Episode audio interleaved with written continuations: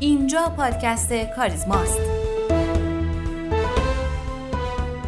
در پادکست کاریزما در مورد اقتصاد حرف می‌زنیم. علل خصوص بازار سرمایه. من آرام نظری و میسم رحمتی کارشناس ارشد مالی از گروه مالی کاریزما با شما هستیم. عرض سلام و احترام خدمت شما شنوندگان و همراهان پادکست کاریزما به پنجاه و دومین اپیزود از پادکست های هفتگی کاریزما گوش می کنید که در چهارشنبه 19 آبان 1400 ضبط شده. طبق روال فصل جدید در بخش اول اخبار و مطالب مربوط به کدال رو مرور می‌کنیم و در بخش دوم با جناب رحمتی در مورد بازار صحبت می‌کنیم و در بخش آخر در مورد موضوع ویژه این اپیزود یعنی بحران فرار پول از کشور سه مصاحبه خواهیم داشت پس تا انتها با ما همراه باشید.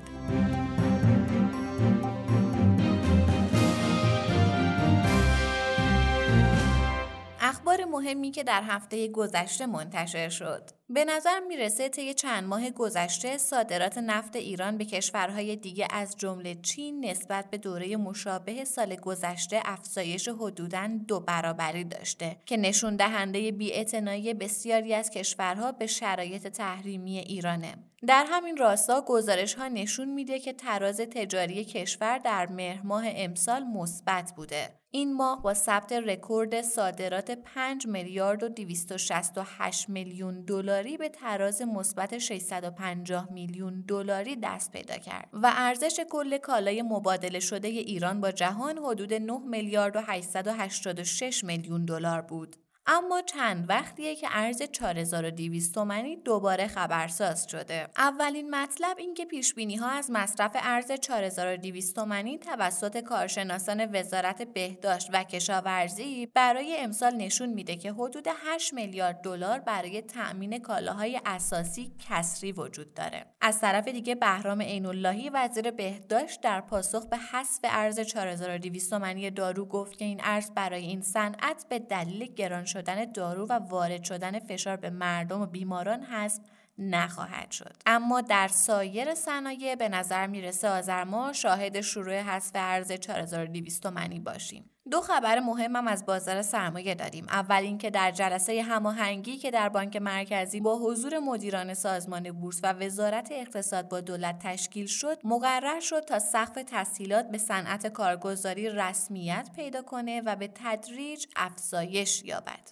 دومین خبر هم مربوط به انتخاب محمود گودرزی به عنوان چهارمین مدیرعامل شرکت بورس اوراق بهادار تهران چهل روز بعد از رفتن علی صحراییه. آخرین خبر هم این که بانک مرکزی در گزارش گزیده آمارهای اقتصادی اعلام کرده در پایان شهریور ماه 1400 حجم نقدینگی به رقم تاریخی 40676 هزار میلیارد ریال رسیده. ضریب فزاینده نقدینگی 7.84 صدام درصد گزارش شد. و در بخش کدالخانی هم چند خبر افزایش سرمایه داشتیم که مهمترین اونها صدور افزایش سرمایه 739 درصدی قبل شهر از محل انباشته و مازاد تجدید ارزیابی دارایی ها و همینطور ثبت شدن افزایش سرمایه پترول از محل اندوخته بود. افزایش سرمایه 200 درصدی شبریز از محل مطالبات حال شده سهامداران و آورده نقدی و سود انباشته هم مورد تایید حسابرس قرار گرفت. نماد معامله معاملاتی شرکت بورس اوراق بهادار هم حد اکثر تا تاریخ 24 آبان ماه تعلیق شد اما شاید مهمترین روز کدال به چهارشنبه برمیگرده و روزی که بالاخره کلیت بازار فهمید دلیل خرید خودرو چیه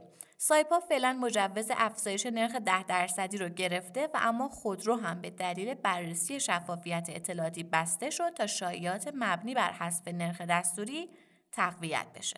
در بخش بعدی برای بررسی بازار با ما همراه باشید.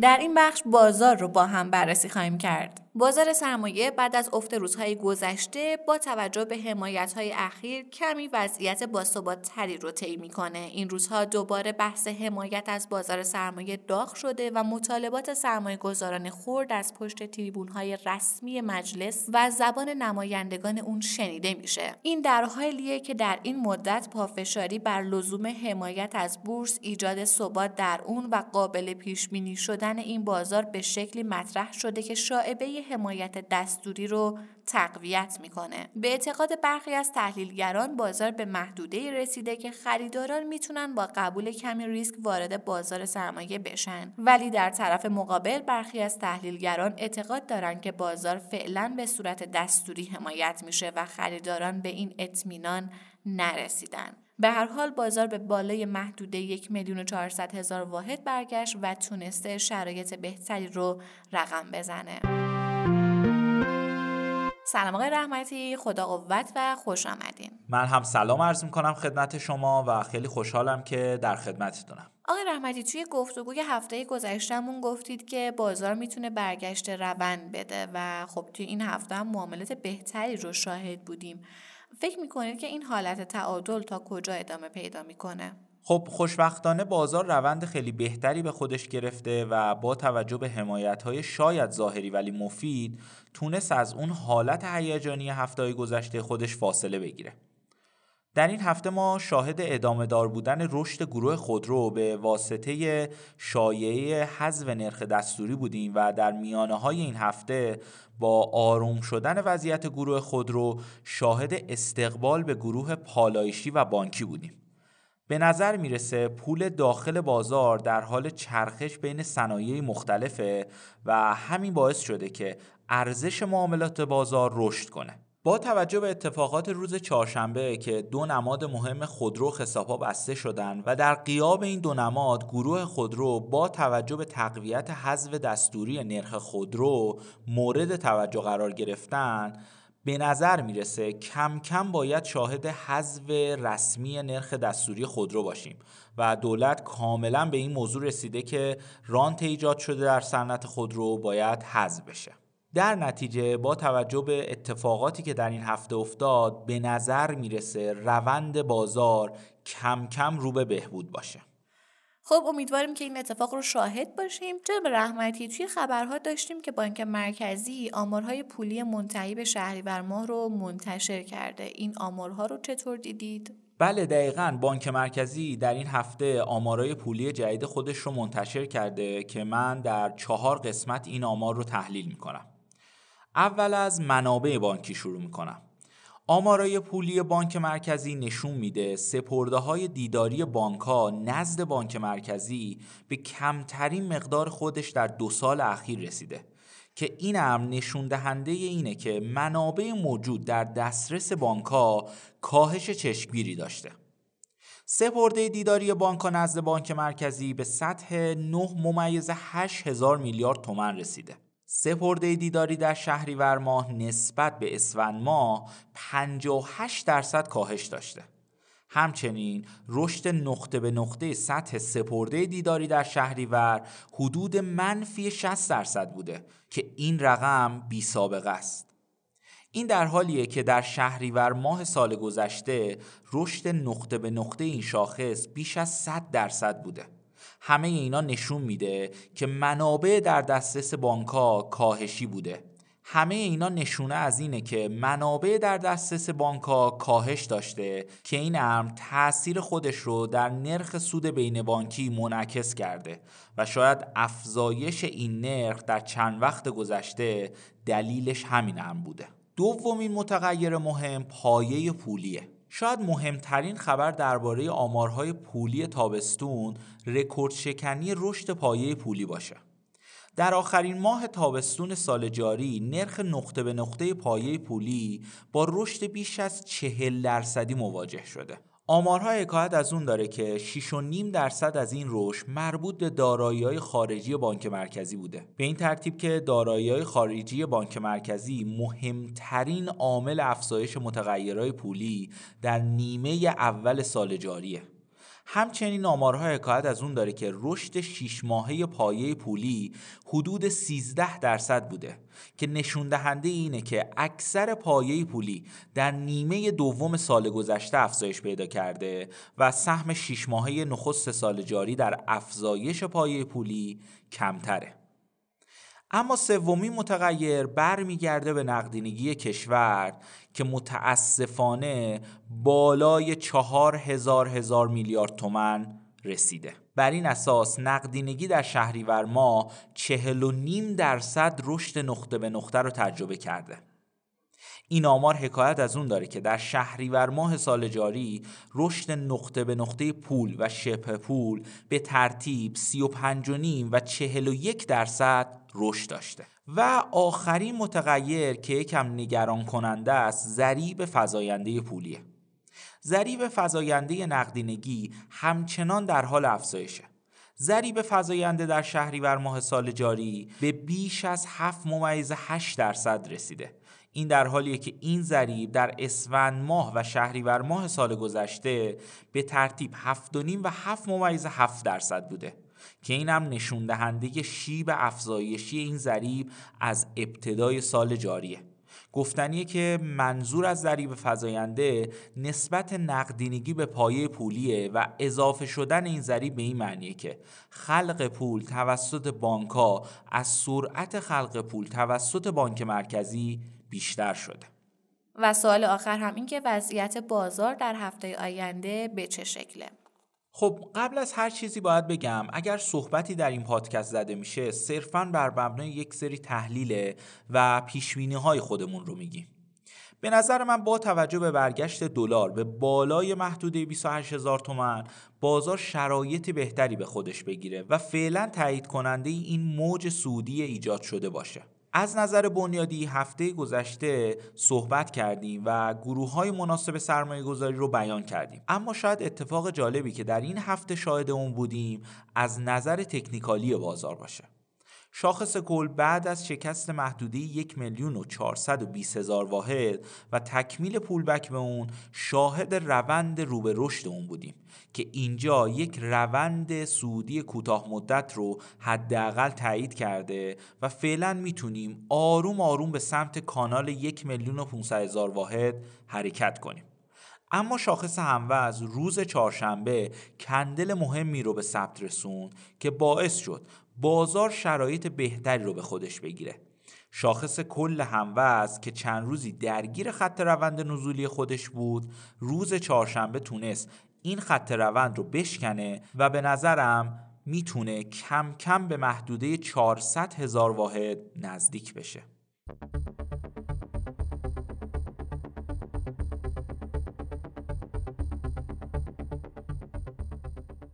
آمار عجیب و غریب خروج سرمایه از کشور هر کسی رو به فکر وامی داره که علت خروج چنین حجمی از سرمایه از کشور چیه. طبق آمارهای رسمی از سال 89 تا 98 کل سرمایه خارجی جذب شده توسط کشور تنها 21 میلیارد دلار بوده. در حالی که در این مدت خروج سرمایه از کشور بر اساس گزارش های بانک مرکزی و صندوق بین المللی پول حدود 123 میلیارد دلار بوده. خالص حساب سرمایه از سال 89 تا 98 به جز سال 93 منفی گزارش شده. این اختلاف 100 میلیارد دلاری سرمایه جذب شده به کشور و سرمایه خارج شده از اون علاوه بر بحران اقتصادی منعکس کننده بی‌ثباتی های سیاسی و شدت یافتن تنش های بین المللیه طبق آمار موجود در ده سال اخیر روند سرمایه گذاری جذب شده و خالص حساب سرمایه کشور نه تنها مناسب نبوده بلکه در سالهای اختلاف بیش از 9 میلیارد دلاری بین سرمایه گذاری خارجی مصوب و جذب شده وجود داره. مسعود خانساری رئیس اتاق بازرگانی تهران سال گذشته از خروج 100 میلیارد دلاری سرمایه از ایران صحبت به میان آورد که این حجم عظیم سرمایه روانه کشورهای همسایه ایران از جمله ترکیه امارات و گرجستان شده و ایرانیان در حوزه املاک اون کشورها سرمایه گذاری کردند. علاوه بر این افزایش بیش از حد درخواست ویزای سرمایه گذاری هم یکی دیگه از موارد خروج سرمایه از کشوره. در این پادکست قصد داریم نظر سه کارشناس ارشد در حوزه های مختلف رو در مورد خروج سرمایه از کشور جویا بشیم پس با خانم بابادی همراه میشیم و در گفتگوی اول با جناب آقای مرتزا افقه اقتصاددان در مورد موضوع مورد بحث صحبت می‌کنیم سلام وقتتون بخیر. جناب افقه خوش اومدید به این قسمت از پادکست کاریزما. سلام عرض می‌کنم خدمت شما همکاران گرامیتون و شنوندگان عزیزی که این قسمت از پادکست کاریزما رو دارن گوش می‌کنن. زنده باشید. ممنونم. باعث افتخار داشتن نظرات شما توی این قسمت از پادکست ما. زیرا اصلا ما این روزها با یه مسئله درگیر هستیم. اون هم یک سری اعداد عجیب و غریب بزرگی هست که باهاشون روبرو میشیم در خصوص خروج سرمایه. این اعداد خیلی بزرگ هستن و سهم مثلا خرید املاک توسط ایرانی ها توی ترکیه رو نشون میدن توی ارمنستان رو نشون میدن. مثلا ویزاهای سرمایه گذاری زیادی این روزها در حقیقت داره توسط ایرانی ها تو کشورهای دیگه گرفته میشه و همه اینها باعث خروج سرمایه میشه. یه آمار خیلی دهنده وجود داره مثلا اینکه از سال 89 تا 98 یعنی فقط طی ده سال کل سرمایه جذب توی کشور ما فقط 21 میلیارد دلار بوده. ولی خروج سرمایه توی این مقطع زمانی 123 میلیارد دلار بوده که در حقیقت یه چیزی حدود 100 میلیارد دلار اختلاف داره بین جذب سرمایه ما و حالا در حقیقت خروج سرمایه از کشورمون. خب من می‌خوام نظر شما رو بدونم. به نظرتون خب این اتفاق چه مذراتی می‌تونه داشته باشه واسه کلیت اقتصاد ما؟ و اینکه مثلا یه بخشی از این موارد یعنی یه بخش هنگفتی از این در حقیقت پول خارج شده مثلا رفته تو بخش املاک در حقیقت سرمایه گذاری شده. یا مثلا برای هر ایرانی 150 تا 500 هزار دلار هزینه گرفتن ویزای سرمایه گذاری شده تو کشورهای دیگه. نظرتون چیه؟ جناب افقر چه اتفاقی داره میفته برای اقتصاد ما با این حجم از خروج سرمایه؟ بله ببینید این اتفاق اگرچه همونجور که شما گفتید بسیار بسیار وحشتناک و نگران کننده است. اما متاسفانه باید عرض بکنم که امر غریبی نیست خیلی عجیب نیست. برای کسی که وضعیت فعلی رو می‌شناسه خب سرمایه طبیعی است. جایی مستقر میشه جایی باز تکثیر میشه که احساس خوشبینی نسبت به آینده داشته باشه احساس ثبات نسبت به ساختارها داشته باشه. اگر کوچکترین ریسکی رو در مسیر پیشروی خودش احساس بکنه حتما فرار می‌کنه. منتها من قبل از اینکه بیشتر به این آمارهایی که شما اشاره کردید متمرکز بشم مایلم به نکته مهمتری اشاره بکنم و اون این است که ببینید سرمایه رو بهتر به دو قسمت تقسیم کنیم. یکی سرمایه انسانی است و یکی هم سرمایه غیر انسانی هم سرمایه مادی و مالی. هست شرایط به خصوص توی یک دهه اخیر یا یکی دو دهه اخیر به گونه ای بوده که سرمایه های انسانی قبل از سرمایه های فیزیکی و مالی از کشور خارج شدن اتفاقا می‌خوام بگم که اگر قرار است نگران بشیم اولا خیلی زودتر باید نگران می‌شدیم چون سالهاست نخبگان کشور فوج فوج دارن از کشور خارج میشن. ثانیا اگر قرار است دوباره عرض کنم اگر به خاطر خروج این سرمایه ها یعنی نیروی انسانی باید نگران باشیم. ببینید سرمایه مالی رو سرمایه های انسانی دارن تولید می‌کنن. با استفاده از منابعی که موجود با استفاده از فکر و اندیشه و ابداع و تخصص این سرمایه های انسانی هستن که سرمایه های مادی رو تولید می‌کنن. اما متاسفانه توی کشور نقش سرمایه های انسانی به شدت نادیده انگاشته شده و فقط به نقش سرمایه های مادی که به هم بسیار مهم هستن ولی علتش رو باید بیشتر در این ببینیم که باید ببینیم چرا نیروهای انسانی از ما خارج میشن. بله پس ما باید ببینیم که چرا در حقیقت ریشه این موضوع بررسی کنیم که این مسئله توی خروج سرمایه های انسانیمون یه جورایی ریشه یعنی ببینید اصلا از نظر من الان با تجربه وضعیت خروج نگران کننده مهاجرین نخبه نخبه وقتی که میگم فقط مردان نیست برخلاف اون باز ادبیات رایج عمدتا فقط فرار مردها رو ذکر می‌کنن. البته من کلمه فرار رو هم مایل نیستم بگذارم. چون وقتی گفتید فرار یک نگاه منفی نسبت به افرادی که مهاجرت می‌کنن ولی اگه گفتید مهاجرت وقت میرید ببینید دلیل این مهاجرت ها به رغم اینکه همه بدنشون رو دوست دارن چیز. اینجا می‌خواستم بگم فقط عقلها و اندیشه ها و نقدان نیستن که مهاجرت می‌کنن بلکه انبوه نخبگان شامل افراد با تجربه شامل افراد صاحب مهارت افراد, افراد تاثیرگذار مجموعه این افراد دارن از کشور خارج می‌شوند. یعنی از می‌کنم که همونهایی که تولید ثروت می‌کنن دارن خارج میشن. و واقعیتش اگر بخوایم مقایسه بکنیم حتی همون 130 میلیارد دلاری که خارج شده در مقایسه با این حجم سرمایه انسانی که خارج شده می‌تونیم بگیم صفره. چون سرمایه انسانی قابل جایگزین نیست. اما اگر سرمایه انسانی رو داشته باشیم و بستر تولید ثروت رو برای سرمایه فراهم کنیم سرمایه های مادی و مالی قابل جبران هستند. ولی با این وقت می‌خوام عرض بکنم که به هر حال همین خروج سرمایه های مادی هم اونم تو شرایطی که ما در حال تحریم هستیم نیاز به شدید به سرمایه داریم اون هم به هر حال قابل تحمل است و باید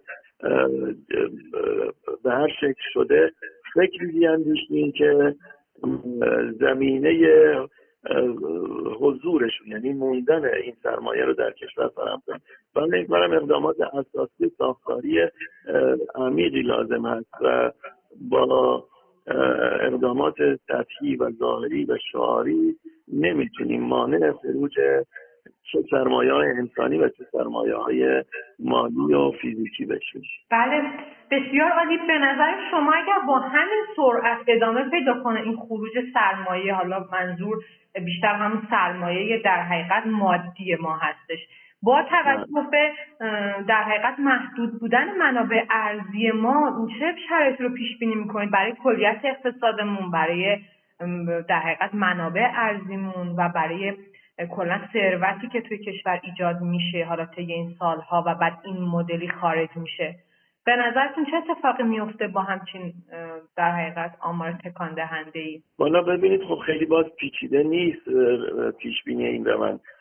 فروپاشی اقتصاد هست. خیلی ساده اگر بخوام بگم. حتی اگر سرمایه هم خارج نشه اما ما نتوانیم مشکل تحریم ها رو حل بکنیم تا بتونیم زمینه رونق اقتصادی رو ایجاد بکنیم خود همین به تنهایی کافی است که متاسفانه به سمت فروپاشی اقتصاد بریم. حالا چه برسه به اینکه همزمان با این فشارهای تحریمی و محدودیت های تجارت کشور فروش نفت و دریافت کالاهای وارداتی. حتی اگر در کنار این محدودیت وقت انبوه خروج سرمایه در اون فروپاشی رو زودتر میندازه. و متاسفانه باید بگم که زمانش رو کوتاهتر می‌کنه. و امیدواریم که به اون نقطه نرسیم به مسئولین و مدیران فکر بیاندیشن امیدواریم. خیلی ممنونم جناب افر خیلی لطف کردید. مرسی که با ما بودید تو این قسمت از پادکست کاری. خواهش می‌کنم. انشالله که این صحبت ها گذار باشد و بریم به سمت اینکه کشوری پر از رونق اقتصادی و رفاه برای مردم داشته باشیم. در دومین گفتگو نظر جناب آقای آیدین شریعت پناهی کارشناس ارزهای دیجیتال رو جویا میشیم.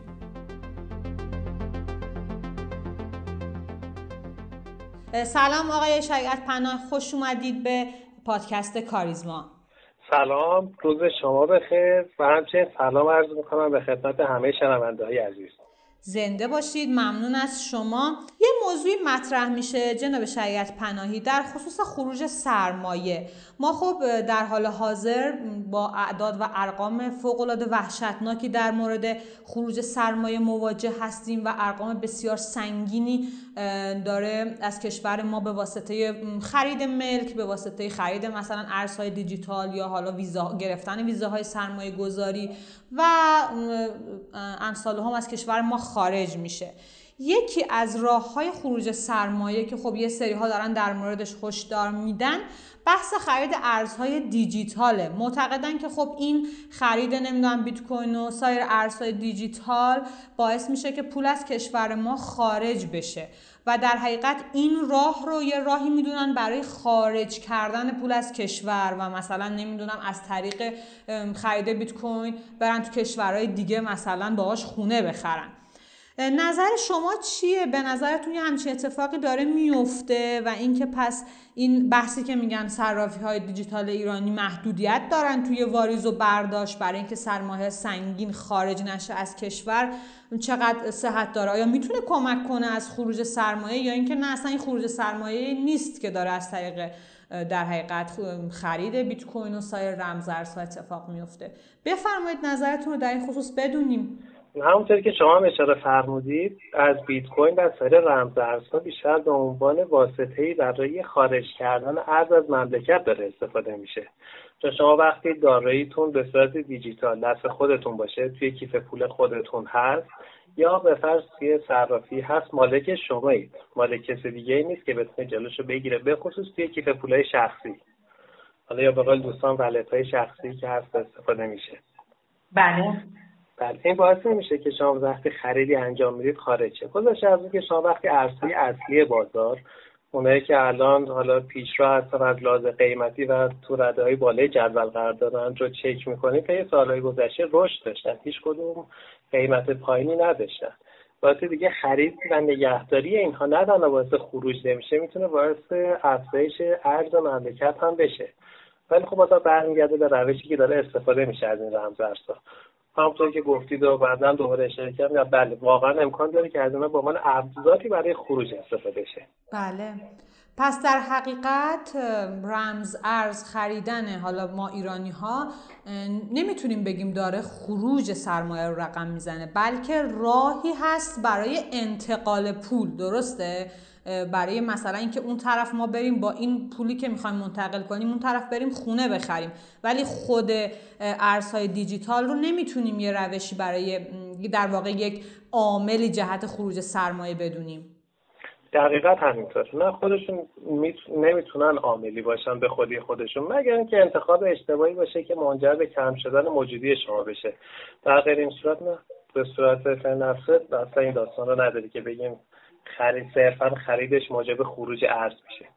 در حقیقت اگر که توی بحث خرید رمزهای ارزهای دیجیتال ما ضرر کنیم یه جورایی با باعث خروج سرمایه میشه از کشورمون درسته؟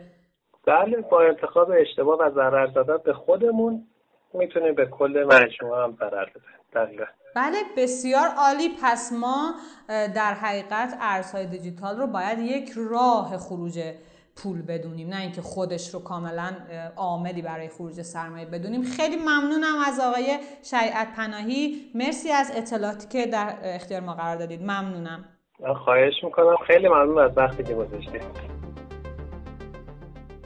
و در سومین مصاحبه با جناب آقای فخرالدین زاوه کارشناس اقتصاد مسکن این موضوع رو دنبال می‌کنیم. بشنویم با هم.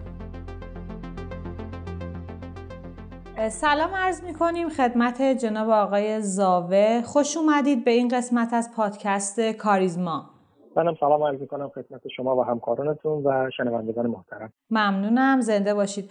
جناب زاوه یه آماری وجود داره در خصوص خرید ملک توسط ایرانی ها توی ترکیه و حالا توی یه سری کشورهای دیگه مثل ارمنستان مثل در حقیقت تاجیکستان و همین اطراف. که خب خیلی اعداد شک کننده ای هستن. مثلا سال قبل سهم 17.5 درصدی داشتن ایرانیا توی خرید املاک توسط خارجی ها توی ترکیه. و این فقط در حقیقت آمار کشور ترکیه هست و ما حالا به کشورهای دیگه مثل ارمنستان و سایر جاها کاری نداریم. سال قبل 7189 واحد مسکونی توسط ایرانی ها توی ترکیه خریدار شده که نسبت به سال قبلش 33 درصد افزایش داشته. مثلا تو سال 2017 3 درصد از املاکی که توی در حقیقت ترکیه معامله می شده توسط ایرانیان خریداری شده معامله شده که دوباره تو سال 2016 هم یه همچین در حقیقت آماری وجود داره. و میشه گفت یه بخش خیلی مهمی از سرمایه کشور ما سالانه داره میره توی ترکیه و تبدیل به ملک میشه. مثلا آماری که تا سال 99 وجود داره این اعداد و ارقام رو 100 میلیارد دلار نشون میده. خب این چه اتفاقی داره میفته واقعا واسه هم بازار مسکن ما هم واسه خروج سرمایه که داره اتفاق میفته از کشورمون؟ اگر بشه مقدار به این توضیح بدید ما ممنونتون میشیم. خواهش می‌کنم. من که می‌فهمم اجازه بدید ابتدا یه مقداری خود سرمایه‌گذاری خارجی در حوزه املاک مستقل با هم دیگه مرور بکنیم. در دنیا داره چه اتفاقی میفته بله. این الگوها وقتی ما نگاه می‌کنیم به کشورهای مختلفی که خصوصا کشورهایی که مقصد این سرمایه‌گذاری ها هستن شاید دو تا الگوی خاص خیلی برای ما جالب باشه. یه بحث این هستش که عمده این سرمایه گذاری ها می‌خوان توی آسیا به طور خاص باید اروپا این سرمایه گذاری های خارجی عمدتا توسط ساکنان کشورهای همسایه داره صورت میپذیره دقیقا میشه همین حالتی که ما داریم و شما فرمودید ارمنستان و ترکیه و اینها. یک الگوی دیگه وقتی نگاه می‌کنیم کشورهایی که خیلی موفق هستن در این حوزه مثل آمریکا مثل آلمان استرالیا بریتانیا این کشورها اینا همه کشورهایی هستن که خیلی اقتصادشون باثباته و امنیت سرمایه گذاری در اونجا خیلی وقتی سرمایه خارجی داریم نگاه می‌کنیم امنیت بالایی داره. من که نظر این دو تا شاخص خیلی شاخص های مهمی هستن. حالا برای اینکه ببینیم که در واقع فرمایش خود جزئیات فرمایش شماره خودش بپردازیم ببینیم که جزئیات چه اتفاقی داره میفته در این بازار.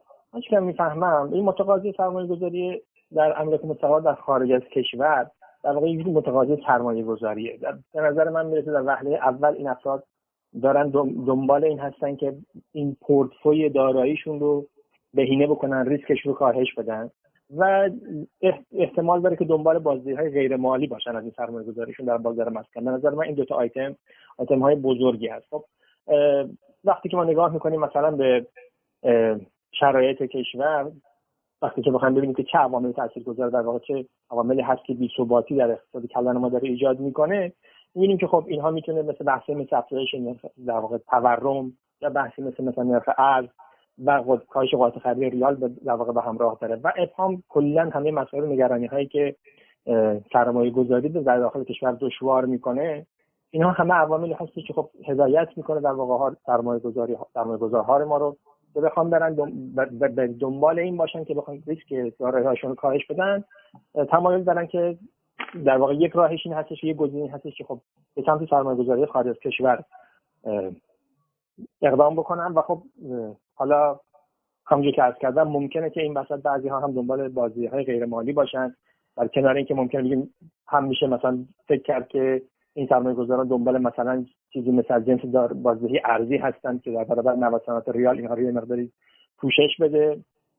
و یا داستان های دیگری مثلا مثل بحث های اقامت و امکان پاسپورت و اینجور بازدهی ها هم بله. اینجور بازدهی های غیر مالی هم مطرح هست. و خب این کشورهای مقصد هم اون کشورهایی هستن که هم هزینه سکونت توشون قابل قبوله با توجه به سطح درآمد ما وقتی نگاه می‌کنیم هم هزینه سکونتشون قابل قابل قبول هست. هم می‌شود مثلا املاکی رو با قیمت مناسب در اون کشورها پیدا کرد. و خب هم کشورهایی هستن که ما قرابت های فرهنگی باشون زیاد داریم و بله. به نوعی می‌تونیم بگیم نزدیک هستیم. در در مجموع اینها به نظر من بخوام جنبندی بکنم که چه عواملی مؤثر هستن. به نظر هم که از کردم یکی بحث بیثباتی اقتصاد کلان ما هست و یکی هم بحث بازدهی های غیر مالی که می‌تونه در واقع برای این افراد به همراه داشته باشه. اگر که دنبال این هستیم که ببینیم حالا این چه تأثیری می‌تونه بر اقتصاد ما بگذاره و به طور خاص به طور بازار مسکن به نظرم می‌رسه شاید بشه از دو زاویه به قضیه نگاه کرد. یکی بحث اینه که صحبت کنیم که خب این سرمایه ها داره از کشور خارج میشه و همونجوری که شما فرمودید خب یه نگرانی از این بابت داریم که به هر حال ما الان شرایطی هستیم که اقتصاد ما به صورت سنتی رشد اقتصادیش در نتیجه خیلی تکیه داشته بر سرمایه گذاری خب وقتی این سرمایه ها داره خارج میشه این امکان سرمایه گذاری برای ما وجود نداره و از این جنبه ما در واقع ضرر می‌کنیم و اقتصادمون ضعیفتر میشه. ولی اگه بخوایم یه خودش به نوع دیگه نگاه بکنیم در واقع ما خب می‌دونیم کشوری هستیم که برای رشد اقتصادی نیازمند سرمایه گذاری خارجی هم هستیم به شدت.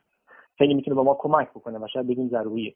بله. خب وقتی که ما بخوایم یک سرمایه گذار خارجی بیاد وارد کشورمون بشه چه در واقع یک نکته مهمی که بهش نگاه می‌کنن سرمایه گذار خارجی این هستش که اگر که سرمایهش رو آورد آیا روزی اگر تصمیم گرفت می‌تونه به چه درجه از سهولت سرمایه گذاریش رو خارج بکنه؟ آیا می‌تونه مثلا برگردونه به سرزمین اصلیش یا برگردونه به یک موقع سرمایه گذاری دیگه؟ در نتیجه می‌خوام نتیجه بگیرم که شاید ما وقتی می‌خوایم فقط به خروج نگاه بکنیم و بگیم که این رو می‌خوایم محدود بکنیم در نظر نمی‌گیریم که با خروج محدود کردن خروج سرمایه در واقع داریم اون انگیزه اولیه رو برای سرمایه‌گذار خارجی هم کاهش میدیم. پس شاید من فکر کنم باید بیشتر دنبال این باشیم یا توصیه که می‌تونیم بکنیم به سیاست گذاران اینه که یا اون عوامل اصلی رو در واقع که این جذابیت رو از سرمایه گذار خارجی می‌گیره که بیاد و سرمایه گذاری بکنه در داخل کشور و یا این انگیزه رو به سرمایه گذار داخلی میده که بره در خارج کشور سرمایه گذاری بکنه. و عامل اصلی همون بحث به نظر بی‌ثباتی اقتصاد کلان هست. اگر این عامل رو بتونیم بهبود بدیم و حالا در کنارش یک مقداری امنیت بیشتری برای سرمایه‌گذاری خارجی فراهم بکنیم خب فکر می‌کنم جریان رو ما می‌تونیم به صورت درونزا در عکس بکنیم. یعنی سرمایه خارجی سرمایه های داخلی ما به جای اینکه تصمیم بگیرن سرمایه ما که برن در خارج کشور سرمایه گذاری بکنن انگیزشون کاهش پیدا می‌کنه. یک تمایل بیشتری دارن به سرمایه گذاری در داخل داخل کشور و همینطور سرمایه گذار خارجی هم و در مجموع هم تمایل پیدا که بیان به سمت کشور ما. بله. منتها حالا نکته ای که هست شاید بخوام تاثیرش رو بازار مسکن به طور خاص داخل بازار مسکن کشور بررسی بکنیم شاید باید اینو در نظر بگیریم که جنس سرمایه گذاری که در املاک مستقلات خارجی داره سرمایه گذاری می‌کنه شاید متفاوته با جنس سرمایه گذاری که داره در بازار مسکن خودمون بازار داخلی احسن. یعنی اگر این سرمایه ها در خارج از کشور صرف خرید ملک مثلا در ترکیه یا ارمنستان نمی‌شد الزاما وقتی منابع داخل کشور میمون آقا وارد بازار مسکن هم نمی‌شد اگر حتی میموند. احتمال زیاد شاید بخشی کمش وارد می‌شد. اگر هر چقدر خب این سهم بیشتر باشه میشه حال انتظار داشته اگر قابل توجه بود واقعا این سهم که من اطلاعاتی ندارم و سخت بکنم. به اطلاعاتی در این حوزه پیدا کرد. ولی اگر که این سهم خب هر چقدر بیشتر باشه خب ما انتظار داریم که این تاثیرش در بازار مسکن بیشتر باشه به این معنی که می‌تونه با تقویت تقاضا در واقع مقداری افزایش قیمت های داخل کشور رو در واقع بهش بدمه و افزایش بده قیمت رو. و از اون طرف خب با این افزایش قیمت و در واقع در شرایطی که ما می‌دونیم که الان مشکل اصلی بازار مسکن ما ضعف تقاضا هست و متقاضی مصرف متقاضی که بتونه پول داشته باشه وارد بازار مسکن بشه کم هست در یک چنین شرایطی وقتی این سمت تقاضا تقویت بشه از اون ور سازنده های ما و عرضه کننده های ما هم انگیزه بیشتری پیدا می‌کنن که سرمایه گذاری بکنن برای ساخت و عرضه. بسیار عالی جناب زاوه خیلی ممنونم. مرسی که تو این قسمت از پادکست کاریزما با ما بودید. ممنون. من تشکر می‌کنم بابت این فرصت. ممنون از شما که ما رو میشنوید. لطفا سوالات، نظرات، انتقادات و پیشنهادات خودتون رو از طریق آیدی تلگرام pod underline admin با ما در میون بذارید. D underline admin. باعث افتخار ماست که صدای شما باشیم. ما رو هر هفته به نام پادکست کاریزما در تمام پادگیرها مثل Castbox، Overcast بشنوید و به اشتراک بگذارید. تا هفته آینده و قسمت بعد خدا نگهدار.